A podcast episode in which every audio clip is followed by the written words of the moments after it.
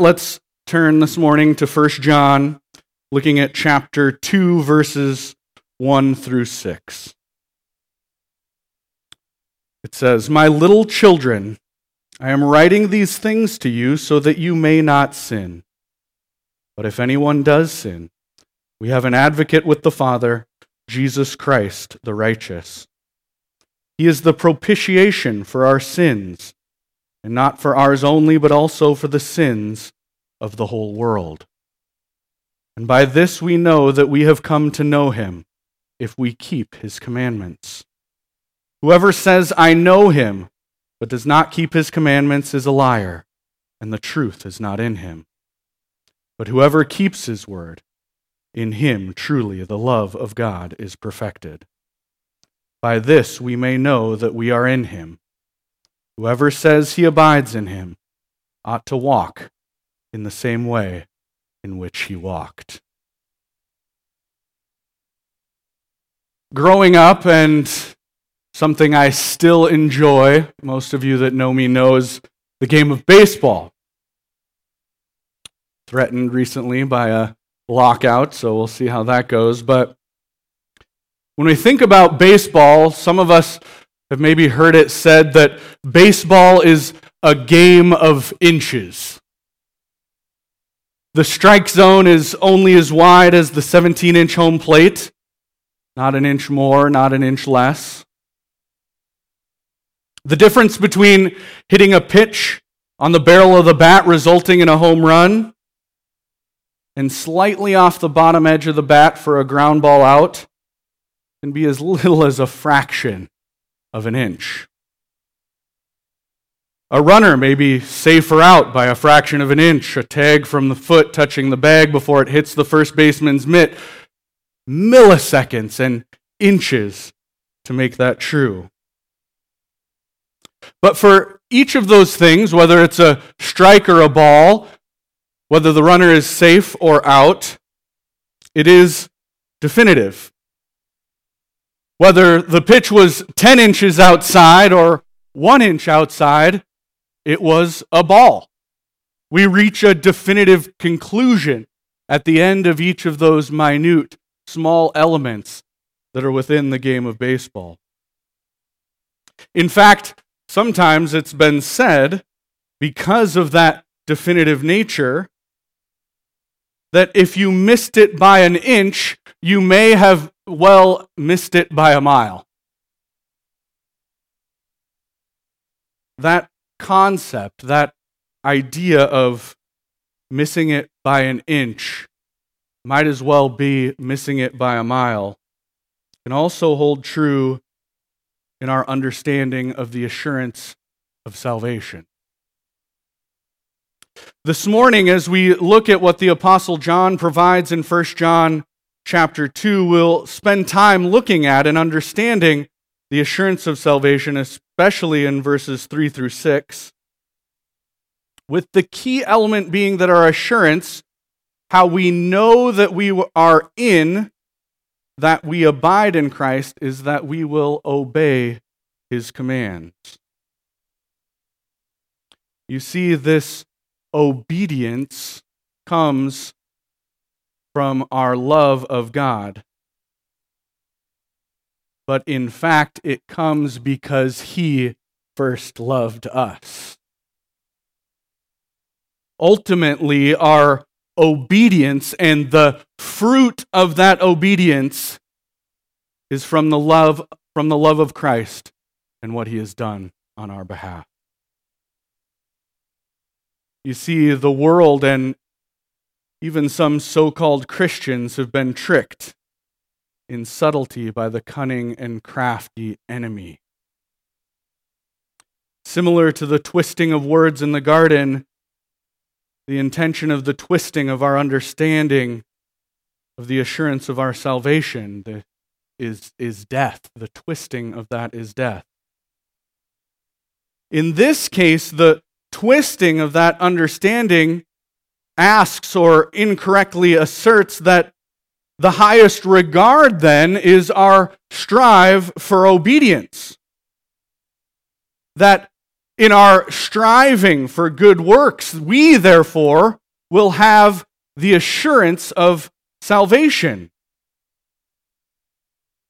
Now, folks, although the understanding may seem inconsequential, right, of which comes first, or maybe that that idea is just missing by an inch, I'm telling you it's missing by a mile.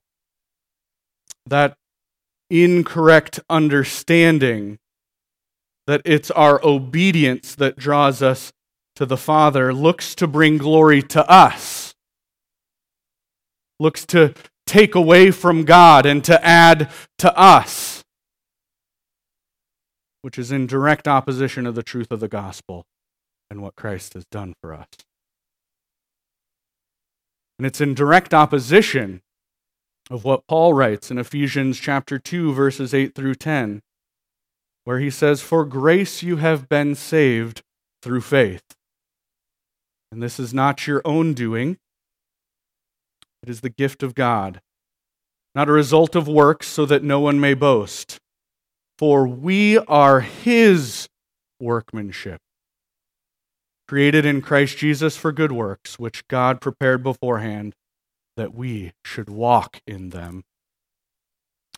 So I urge us this morning as we consider the assurance of salvation that is that it is abundantly clear in our minds and in our hearts that this assurance is from what Christ has done for us.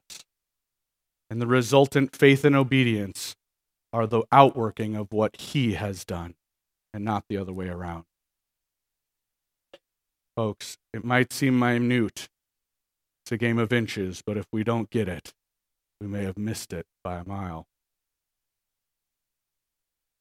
So, with that, let's look at the entirety of what the Lord has for us in 1 John this morning. As we look at this set of six verses in chapter 2, it's ordered in a way in which verses 1 and 2 piggyback onto what the Apostle John provided in chapter 1 to lay out a correct understanding of who Jesus is and our relationship to him, with Jesus Christ as our advocate with the Father. In verse 3, then, we see that explanation of the assurance of salvation in Jesus Christ. Verses 4 through 6 begin to attack a false teaching or a false understanding and, and make a necessary correlation between knowing and obeying Jesus Christ. And so that's how we'll take it this morning. We'll take it in these two per- parts. First, looking at verses 1 and 2 and the understanding of Christ as our advocate with the Father. And secondly, we'll look at then verses 3 through 6 and an, and an understanding of the assurance of our salvation in Jesus Christ. When we consider these first couple verses right off the bat, the Apostle John lays out the purpose of his writing. He says, My little children, I am writing these things to you so that you may not sin. As we continue to navigate these set of verses and really the entire letter of First John, let's make sure to keep that purpose in mind. That John is writing so that we would not sin. I find that purpose to be pure. I find that purpose to be really a refreshing and beautiful opening to this part of the letter. In a world where advice and input, messages and guidance all around our lives from many different perspectives, most, if not all, of what's being provided to us don't even bother to consider the intention so that we may not sin. Whether it's products that will help us do this or that, self help books or an understanding of psychology. Sometimes even input or advice from family members or close friends. A lot of times, these things are not addressing our greatest threat, our greatest foe, our greatest enemy, that which separates us from God, our sin. And so the Apostle John makes it very clear here by starting out this section of the letter with this that we need to understand the depravity of our sin. That we must truly consider what is keeping us from our God. And our prayer this morning is that we then would be encouraged that here in God's Word, the Word of life that we have in front of us, the Apostle John provides this to us so that we may not sin.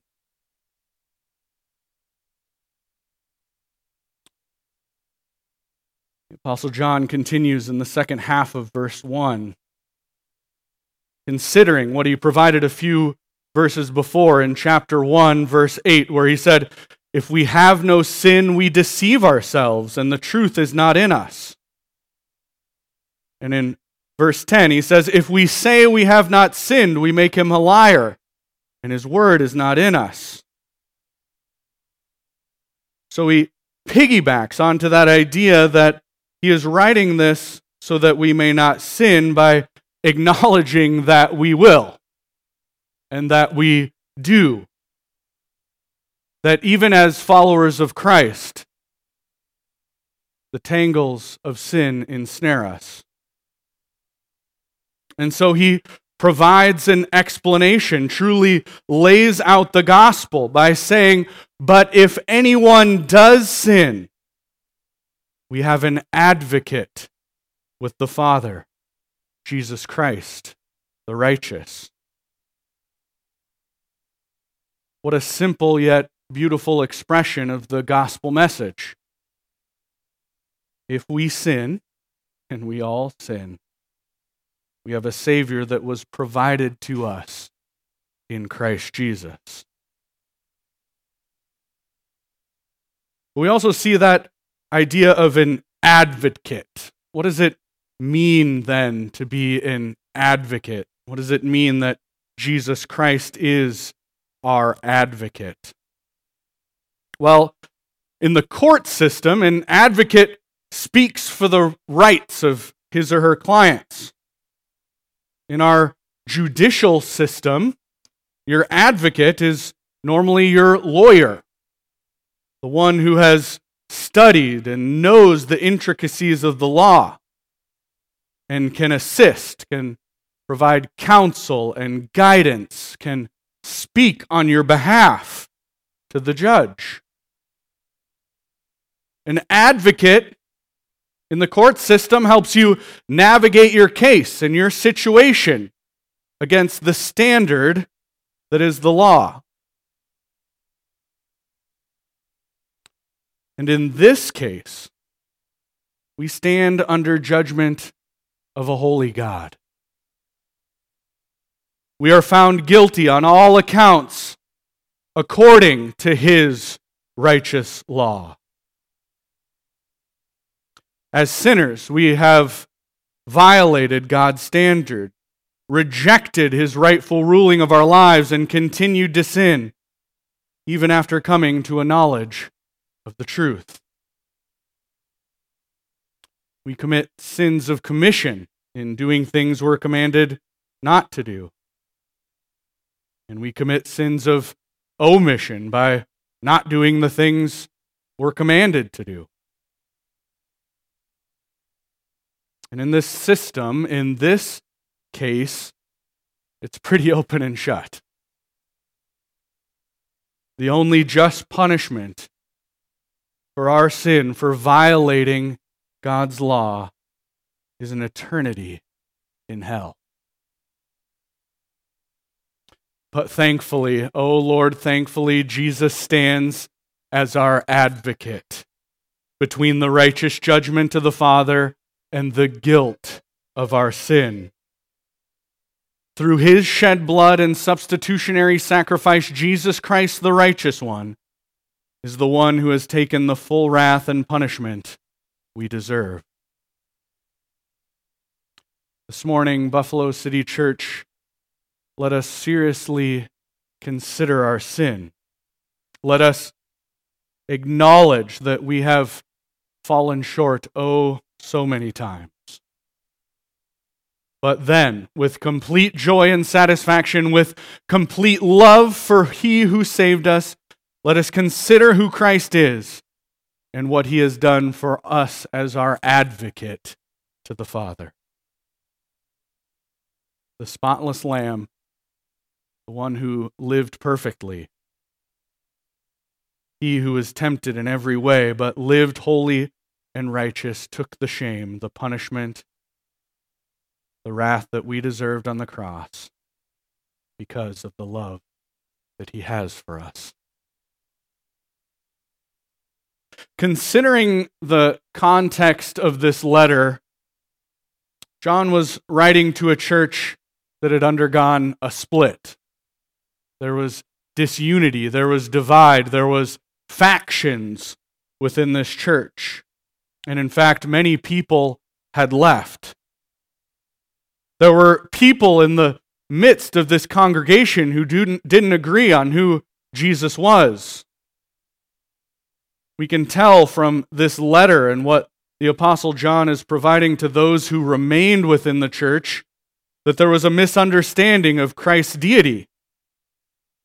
There were folks who refused to understand that he was both fully man and fully God. There was a misunderstanding of how they could and should act because of what Christ had done for them. And so John then comes writing this letter, encouraging this group of people, reminding them of the truth that they were holding on to, that he is an advocate with the Father for, the, for sinners, but also that he is the propitiation for our sins. And not only for ours, but for the sins of the whole world.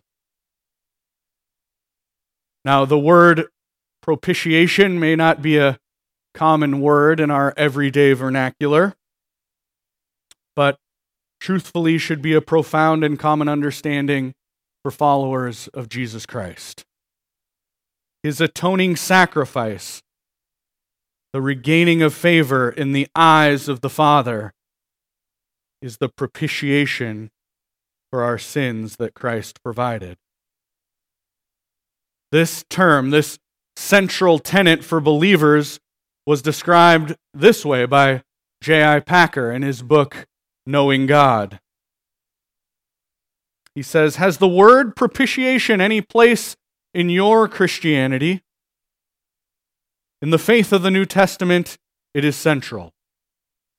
The love of God, the taking of human form by the Son, the meaning of the cross, Christ's heavenly intercession, the way of salvation, all are to be excla- explained in terms of it, as the passages quoted show and any explanation from which the thought of propitiation is missing will be complete, and indeed actually misleading by New Testament standards.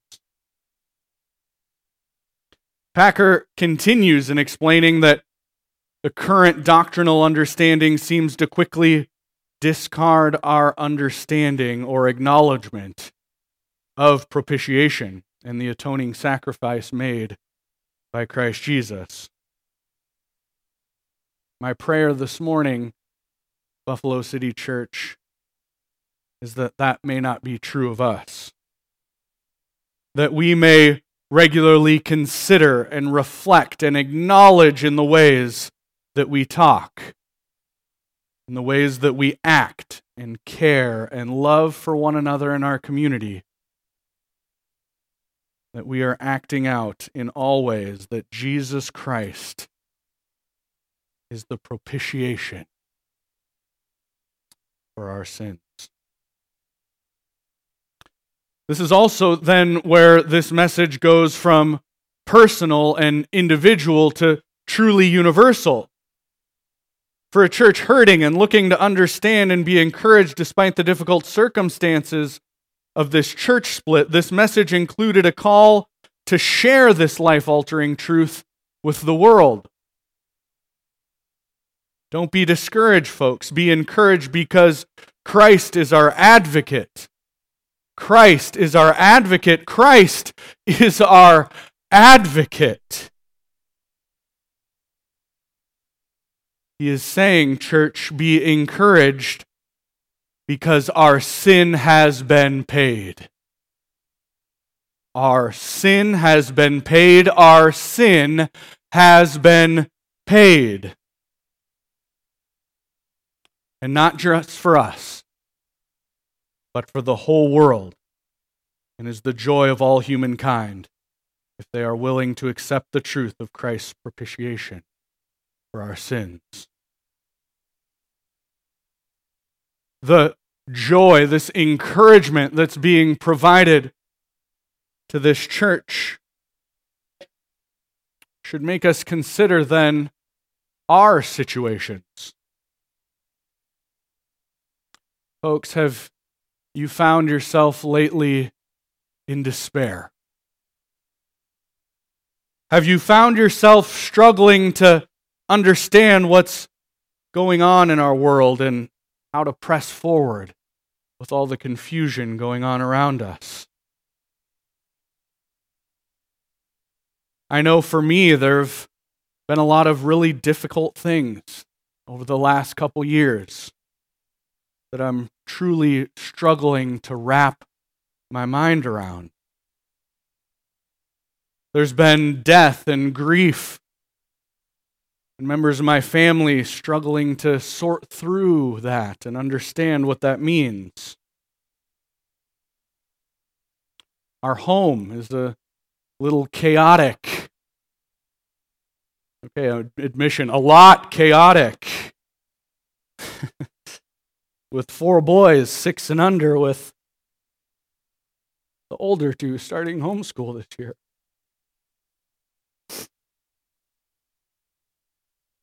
At work, there seems to be the next big challenge set forth by the next big challenge, and then here you go, here's the next big challenge.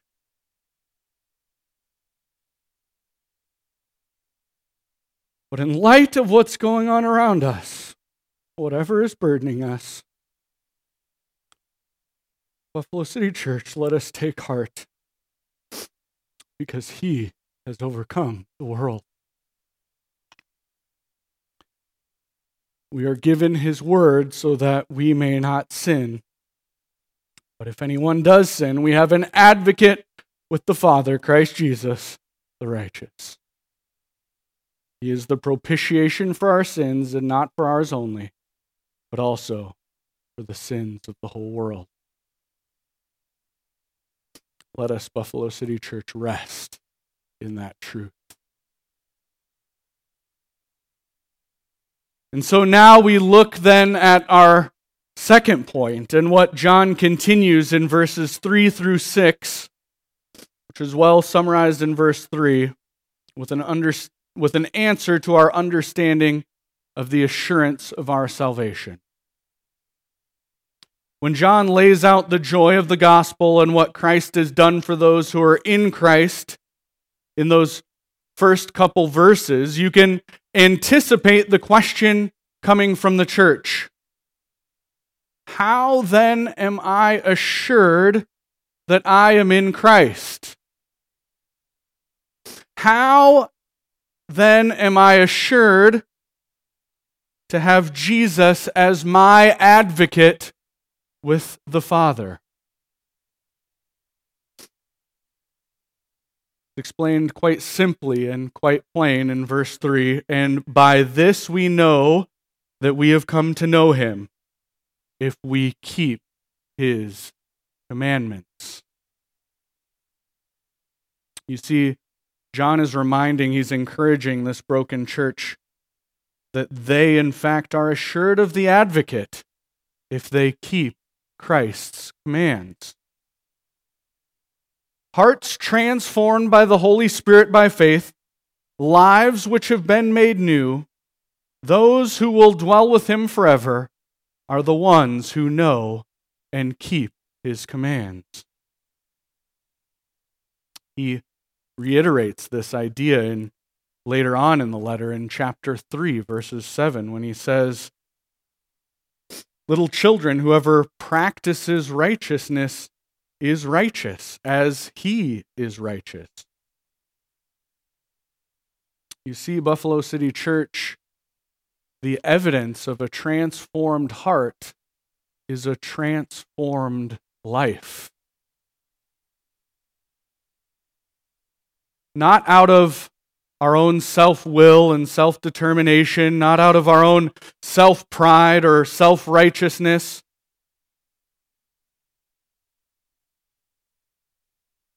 But one, but out of seeing and knowing what Christ has done for us. Out of accepting through faith, faith that Christ's sacrifice was sufficient for our sins and the sins of the world. Yes, that is what yields the fruit, provides the evidence that He abides within us. That we love Him enough to keep His commands. Now, this was kind of the point of the introduction, but before you get too ahead of yourself and claim that Blaze was preaching works based righteousness, I, want you to think back to that introduction. I don't want you to miss this by an inch and then, therefore, may have missed it by a mile. The correct understanding is that we are saved by grace through faith, and from that we see the fruit of transformed lives. The incorrect alternative or works based understanding would be that, oh, then what you're saying, Blaze, is that if we practice righteousness, we have right standing with God and earn knowing and abiding in Him, right? No. No, no, no, no, no. If you've ever considered that, if you've ever thought that if you do one more right thing, you'll earn the right standing you need with God. You must repent and believe that it was His righteousness and His righteousness alone that allows us to have right standing with God. We, as believers, are not advocating our right standing with God, but alternatively, Jesus Christ is our advocate with the Father because of what he has done on our behalf. Our obedience is not what allows us to be in him, but being in him allows for our obedience. Let me say that again. Our obedience is not what allows us to be in him, but being in him allows for our obedience. One that is in him is the one who will obey and bear much fruit. And so, as we continue then in verse 4, the Apostle John begins to ta- attack an incorrect understanding of the assurance of faith really looks at this from the opposite way, which, based on what the rest of this letter provides, is likely an understanding that those who've left the church are, are understanding on their end. He says in verses 4 and 5 Whoever says, I know him, but does not keep his commandments is a liar, and the truth is not in him. But whoever keeps his word in him, Truly, the love of God is perfected. So he clearly and plainly goes to provide that if we know him, we keep his commandments. And then alternatively looks at the flip side and says, those who say they know him but do not keep his commandments are liars, and they do not know the truth of God. And then comes back and says, Whoever keeps his word, whoever does his commands, in him truly the love of God is perfected. Interestingly, throughout this letter, the Apostle John uses this approach. If you say one thing, but you do something else that doesn't align with that truth, you are mistaken, and it shows that you don't understand the truth of what Christ has provided. The Apostle John is attacking the unbelief and false teaching of those who left the church, concluding these sets of arguments with the bold and difficult truth that those who have stepped away from this church never knew Jesus Christ. Their disobedience to his command, their unrepentant sin is evidence that despite what they say, they have never known Jesus Christ and therefore do not have the assurance of salvation provided him without repenting and believing in the truth. We see these arguments, what John is, is trying to convey uh, in against some of these false teachings. We see in, in chapter 1, verse 6 if we say we have fellowship with him while we walk in darkness, we lie and we do not practice the truth. Chapter 1, verse 8. If we say we have no sin, we deceive ourselves and the truth is not in us. If we say we have not sinned, we make him a liar and, the, and his word is not in us. From chapter 1, verse 10. In chapter 2, verse 9, whoever says he is in the light and hates his brother is still in darkness. You can almost see the Apostle John saying to this church, talking about those who had left, they said they had fellowship with Jesus when they walked in darkness and didn't obey his commands. That is untrue. They said that because of what Jesus has done, they are without sin. That is untrue. They said they could hate and dislike a particular group of people or create factions in the church and still abide in Him. That is untrue.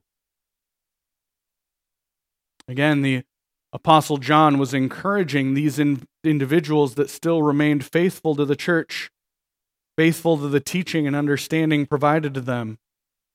He is reminding them that they are not deceived and that the actions of those who left the church are not the truth, but show, in fact, that they never knew him. I hope it's encouraging to you this morning that his promises are true and that your salvation is secure because of what Christ has done for you. If we keep his commandments, we know that we have come to know him. Now, there may be moments where we feel like we've messed up, times where we have felt distant from God, times where we just don't seem to care about the things of God. But the response this morning is not one of guilt or shame, but in acknowledging that we have sinned. It's not an acknowledgement or an understanding that because of our sin we need to make up for lost time. He isn't asking us to somehow be transformed overnight into some super Christian or someone who's overflowing with this never ending fruit that's obeying all of his commands, lock and step in every moment, in every way. What he's asking us today, though, is to make a commitment to say, Yes, Jesus, I will keep your commandments. Lord, forgive me for the times where I've willfully or negligently disobeyed your commands. He's asking us, he's encouraging us to come closer to him this morning and to ask, Show me, Lord, how to know and obey your commands. Lord God, help me to see and acknowledge in all ways and all things what you've provided in 1 John chapter 3 chapter 5 verse 3 that his commandments are not burdensome. Let us see, Lord, today and every day the desire to know your commands and obey them because of the love that you have for us. Despite my sin, please let me see the love you have for me because of your willingness to be an advocate to the Father on my behalf. If you're running through your mind the commands of the Lord, right? If you're starting to think, do I know what the Lord God has commanded?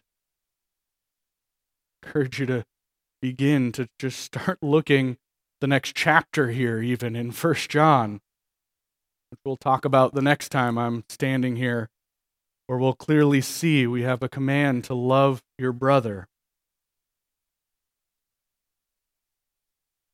Maybe God today is calling you to consider that this week. Lord God, have I been obeying to love your command to love those around me? Lord God, are there ways in which you are showing me where I'm not extending the love that you have for me to those who are on my left and on my right? And in chap in verse 6 then to kind of close round this out a little bit it says whoever says he abides in him ought to walk in the same way in which he walked. He's saying here, then, really tying back to what was provided in verse 3 that if you talk the talk, you should walk the walk. If you say that you love him, then obey his commands and walk as Jesus walked. So, in conclusion, then, what are the implications for us that this text provides? As followers of Jesus Christ, acknowledging that we have an advocate in Christ Jesus and that we have assurance of our salvation because we know him and walk in his ways, how then should we live? How then are we to walk in the light as He is in the light? I think there are three things, all of which I've mentioned earlier in walking through this. But first, acknowledge our sin, humbling ourselves to daily confess our need for an advocate with the Father in Christ Jesus. As I mentioned at the beginning, let's not miss the purpose of this text. I am writing these things so that you may not sin. And as we all fall short of the glory of God and do sin, we are called to confess our sins and to repent. I am convinced that those that make less of Jesus Christ are those who make less of their own sin, and in turn, making less of the sacrifice that He has truly made for us. So, Buffalo City Church, May we be marked as a group of individuals that make much of our sin, and in light of that, make even more of Jesus Christ and what he's done for us. I encourage all of us this week as we spend time in his word, we spend time in prayer, ask him clearly, plainly to reveal our sins to us. Ask him clearly and plainly to tell us where we've fallen short so that we can ask for forgiveness, so that we can turn from our wrong ways and repent, and rejoice in what He's done.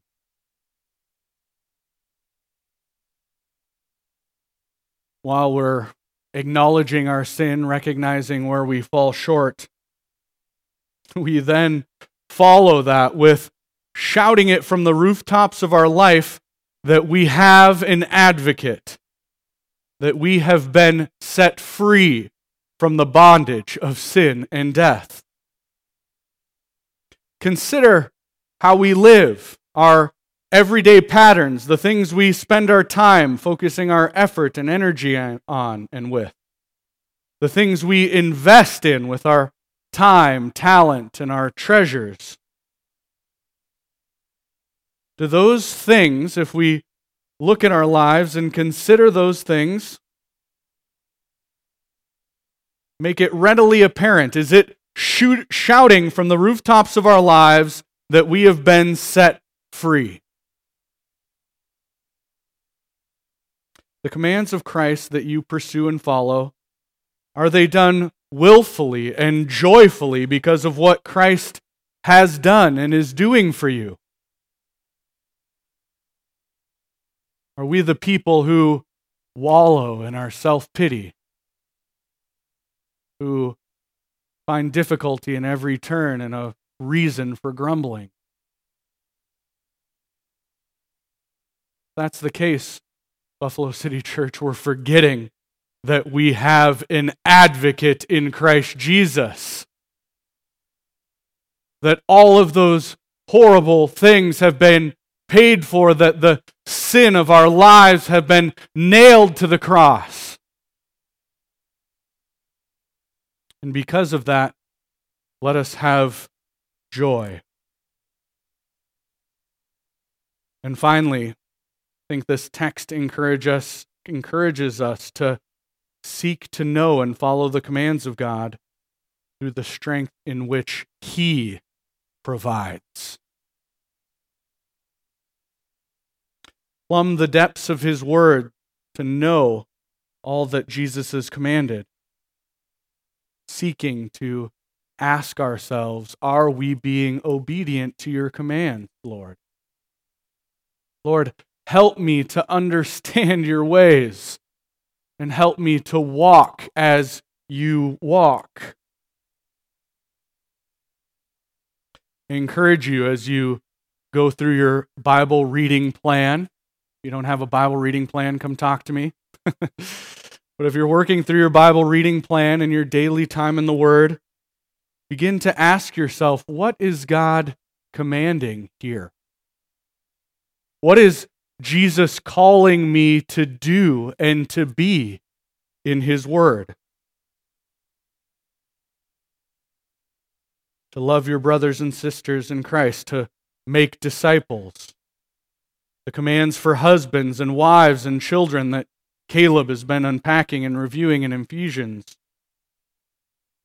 Consider and relish in obeying Him who first loved you who provides the assurance of your salvation and an advocate with the Father. Let us pray.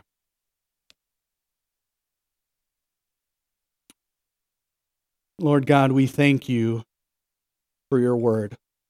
Lord God, we thank you that you are a God who doesn't leave us to our own, but Lord God, who provides us with your spirit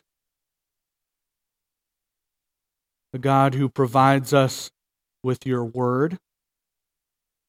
Lord God, who provides us with your word made flesh in Christ Jesus. Lord God, would we consider truly what it means that we have an advocate in Christ Jesus? Lord God, would we consider and acknowledge, Lord God, that we are sinners in need of a Savior? Lord God, that not one of us, not one, is without blemish. But thankfully, oh, thankfully, Lord, you have provided in your Son, Jesus Christ, a one to speak on our behalf with the Father. Lord God, I pray that we would shout from the rooftops of our lives the joy of that truth. Lord God, that we would, out of a love for you, seek in your power to obey your commands. Lord God, let us see that as we wrap up in a time of worship, and that we go from this place, Lord God, that you have not let us alone. Lord God, to seek and to know you and to abide in you, Lord God, but you have given us one another.